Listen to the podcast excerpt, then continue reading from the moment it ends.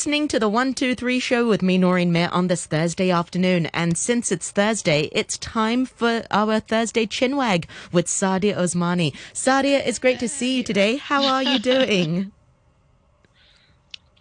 Are you doing well? I'm all right, thank you very much. You're still in the UK at the moment?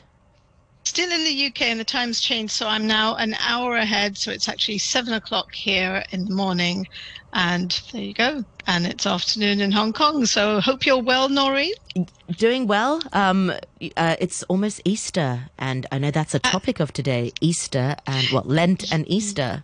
Yeah. I thought I'd talk about that because obviously tomorrow is Good Friday. And, here, certainly in the UK, when you think of Easter, the stores, every place, although right now it's still kind of locked down and things, but there are Easter eggs everywhere in the supermarkets and Easter bunnies and all sorts.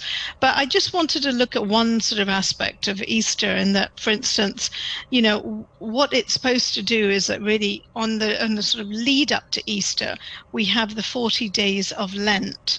And I thought I would kind of just look at that in terms of exactly what it means and what people do. So from Ash Wednesday, which was the 17th of February, till today officially, till the 1st of April, you have 40 days leading up to Easter, and it's just the 40 days of Lent. And during that time, you're supposed to sort of traditionally give up something that you like, and maybe a luxury or maybe a habit or something like that. It could necessarily not be, it's supposed to be really some sort of luxury or something good which you're going to sacrifice, compared to, say, doing something and giving up something bad which would be good for you anyway, whatever.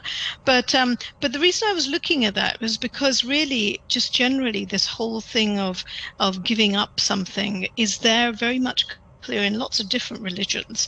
And I think, in Buddhism and Christianity and Islam and Judaism, Taoism, Jainism and Hinduism, there's always at some point during the calendar where people think, okay, I've got to stop doing this and I've got to abstain from it for a certain amount of time. So I was kind of looking at that, at the types of things that we might want to abstain from, or trying to change our habits and things like that.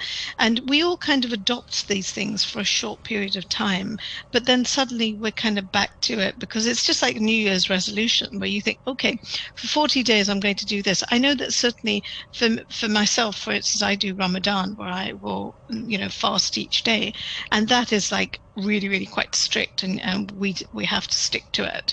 I hope nobody cheats in between, but that is pretty sort of solid and pretty rigid in terms of how it works. But I mean, like, if I was going to ask you, like, if for Lent you were going to give up something specific, what were a couple of things that you would have in mind? It really comes down to food and just snacking and chocolate. That's just the first thing that comes to my head. And it's easier said than done, because when you're stressed or when you're sort of around the kids, if you give them a chocolate, you'll think, okay, I'll have two myself. And it comes down to discipline. So I think that is one thing. And how about you? I suppose chocolate very much. Chocolate is probably up there. I think that's probably one of the most favorites. I do recall speaking to quite a few of my friends and stuff, who did actually observe this, and so many of them said chocolate. It was amazing. And you've just mentioned snacking, and I think that's the kind of lethal thing, isn't it? Exactly. Oh, well, I think the snacking is another one, and cheese and all that. In front of the TV, that's the problem. And the thing is that I was looking at it and I was thinking these days, because, I've been here and I'm kind of stranded here waiting to go back to Hong Kong. You haven't given up the hope to come back, right? Is that what you're giving up? Hope to come back? Well, at one point I had given up the hope.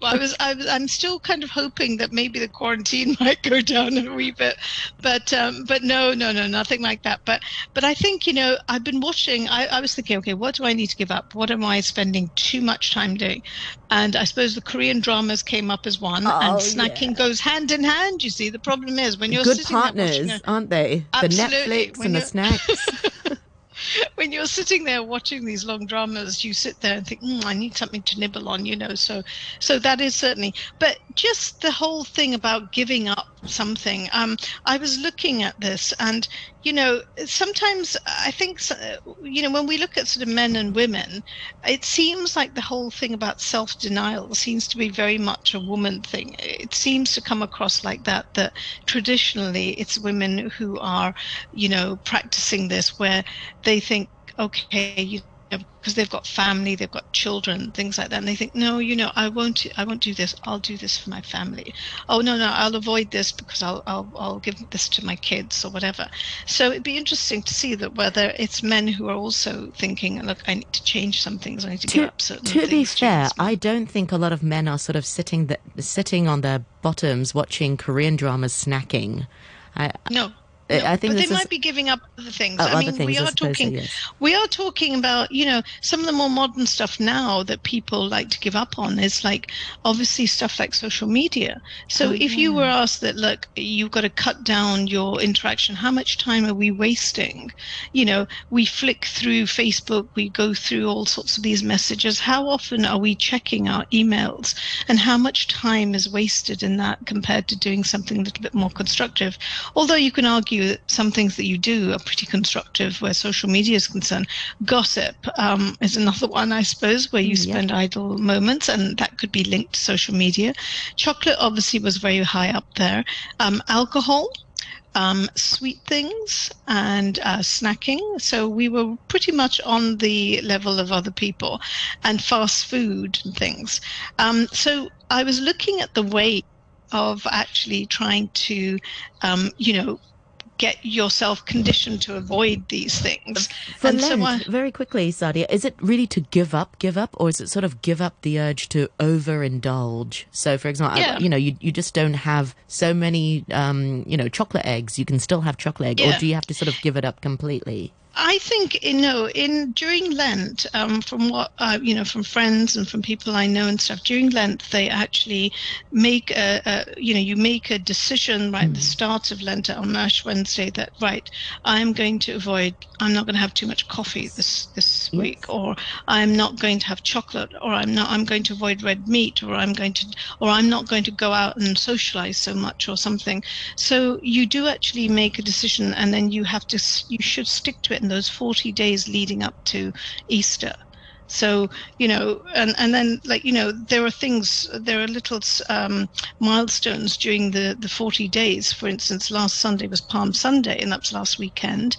And of course, you've got Good Friday, which marks the crucifixion, and then Easter Sunday, which is the resurrection. So each thing is a little bit of a milestone, but towards the end, I think the last week of Easter is supposed to be quite sort of holy in terms of you really trying your best to do those things. But you do have to stick to those 40 days. So it's not a flexible thing. You should really try as much as you can, and I suppose it's also giving up something that you do like, because it has to be that you are making some sort of a sacrifice. Similar, and I suppose, during Ramadan, I would do that, you give up your food during the daylight hours and things like that. And there's a lot of self-discipline. It's all about, I think, with any religion or any kind of one who's doing this, it doesn't necessarily have to be religious. It might just be a thing that you do for self-development, really, just to improve yourself. And it takes a reasonable amount of sort of energy and a little bit of focus to do it. I was kind of looking into how you can do. So if you're thinking about snacking or whatever, I was doing a little bit of research to say, okay, what are the main points? What are the main things that are going to help you maintain that, regardless of whether it's for Easter or any other time that it's just about you improving yourself? First of all, I've got about sort of 10 points here. First of all, so if we're thinking about snacking or whatever it is, you've got to identify your triggers. You've got to think, okay, what is it that makes me want to do this? So I know the snacking, so that means I've got to stop my dramas, right? So you've got to identify your triggers. That's number one. Number two is you've got to focus on what it is that you want to change. So, whether it's like you want to start going to the gym, or you want to avoid coffee, or you want to do whatever, you really just have to focus on that one thing and try and keep at it. And then try not to do it alone. Enlist some support. Like if you're maybe doing it as a group. So for instance, if you wanted to do something like that, it's always so much nicer if you do it with a group. And these days, I suppose with Zoom and things like that, you can actually keep in touch with people if you're not going to meet them. But now obviously in Hong Kong, you're able to meet people and things like that. So get people in with you, so a few friends who are doing the same thing, so you can monitor each other, and it makes it a little bit more easy.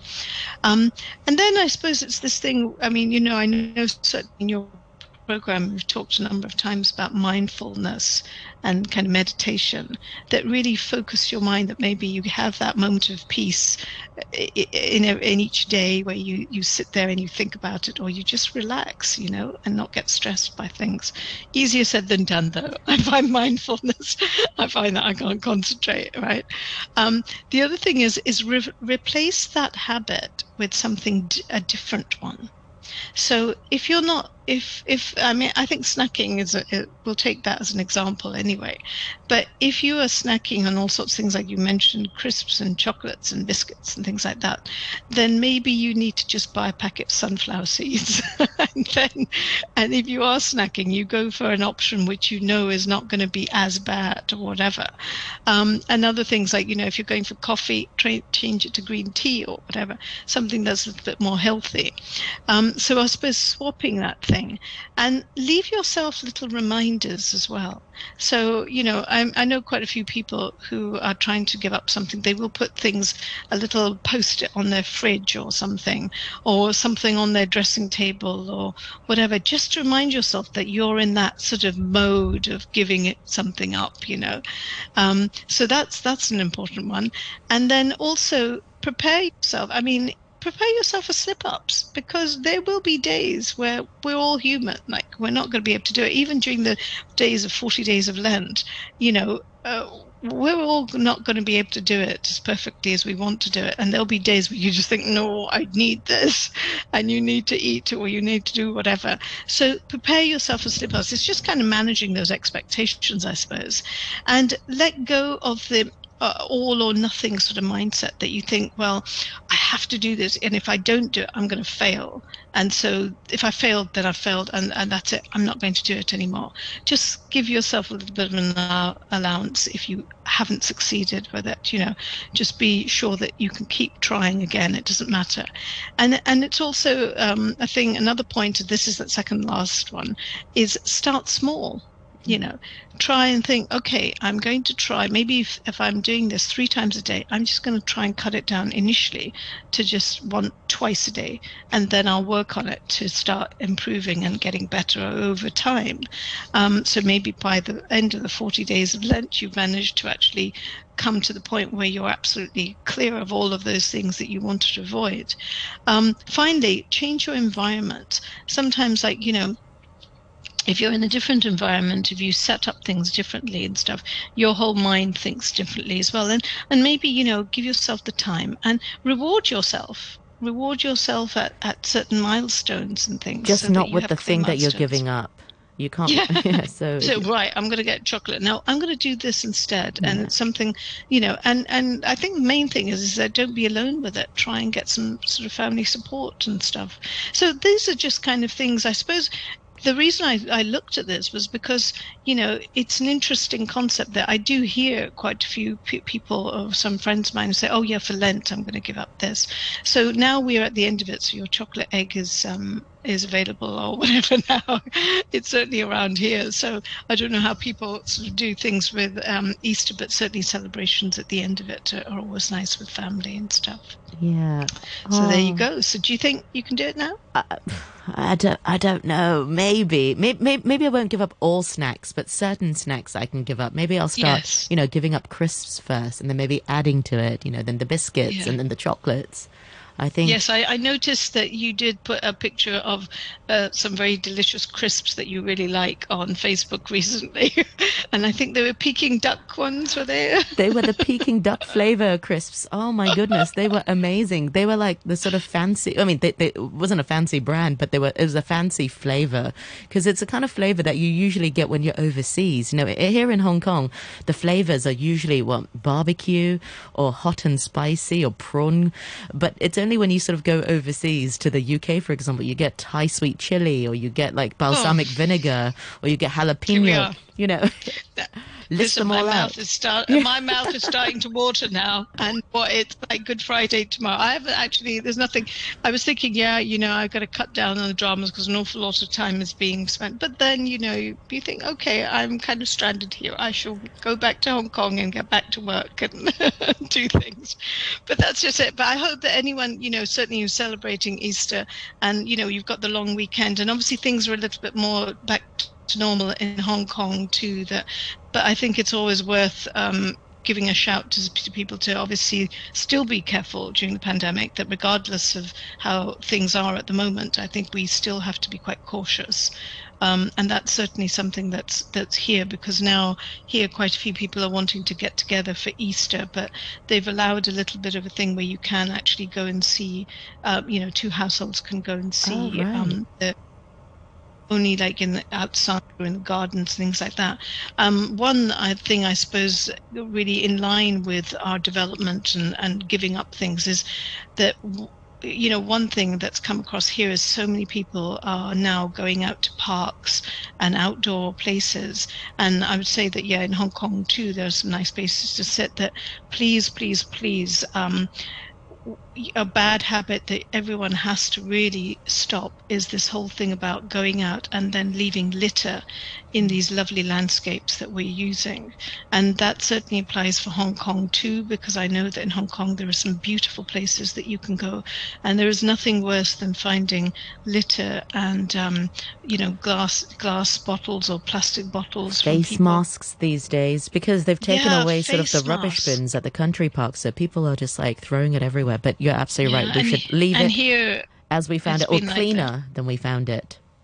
Yeah, and also, I mean, like, what's the harm in just taking a bag with you and just bunging your stuff in there? Because this has been a real problem, and I would say that one of those bad habits, certainly that all of us have to be aware of, is to be mindful of those things, because there's nothing worse than leaving that kind of mess in places where, with given pandemic and restrictions and things like that, take it home and bin it at home, That's another, I think, definitely one of the things that people really need to focus on as well. So hopefully they will do that and have a nice Easter and a lovely long weekend break. Have you got anything special planned?